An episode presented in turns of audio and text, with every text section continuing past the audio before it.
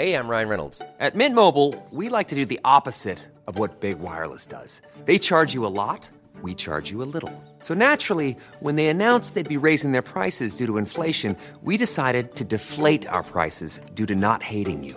That's right. We're cutting the price of Mint Unlimited from $30 a month to just $15 a month. Give it a try at mintmobile.com slash switch. $45 upfront for three months plus taxes and fees. Promote for new customers for limited time. Unlimited more than 40 gigabytes per month. Slows. Full terms at mintmobile.com. Noticias. El Heraldo de México.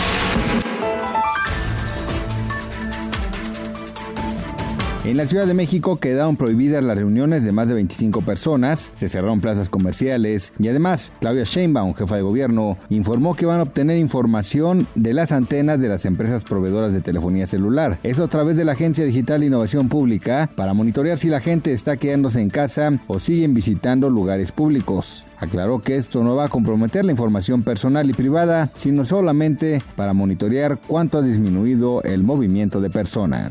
El grupo de trabajo para el seguimiento del COVID-19 del Senado exigió al gobierno la promulgación de una ley de emergencia en la que se suspendan durante tres meses los cobros de intereses de créditos hipotecarios, tarjetas de crédito y automotrices, así como servicios, agua, luz, gas e internet en lo que pasa la emergencia sanitaria. En un comunicado, senadores del PAN, PRI, Movimiento Ciudadano y PRD propusieron al presidente Andrés Manuel López Obrador una serie de medidas en cuanto a salud y economía para ayudar a los mexicanos.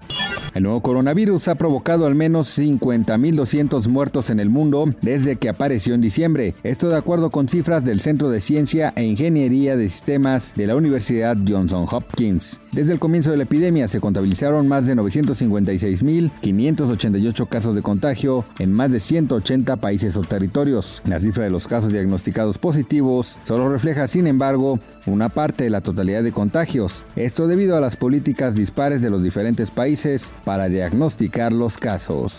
Muchas personas utilizan dos dispositivos de teléfono, uno para guardar cosas y materiales de sus trabajos y otro para guardar cosas de su vida personal. Sin embargo, es difícil siempre estar atento a la ventana de mensajería WhatsApp si no puedes tener la misma cuenta en ambos dispositivos. Por ello, de acuerdo al sitio Web Beta Info, por fin esta aplicación nos permitirá tener una cuenta asociada en diversos equipos. De esta manera, resultará más sencillo usar la aplicación sin necesidad de tener dos o tres números distintos.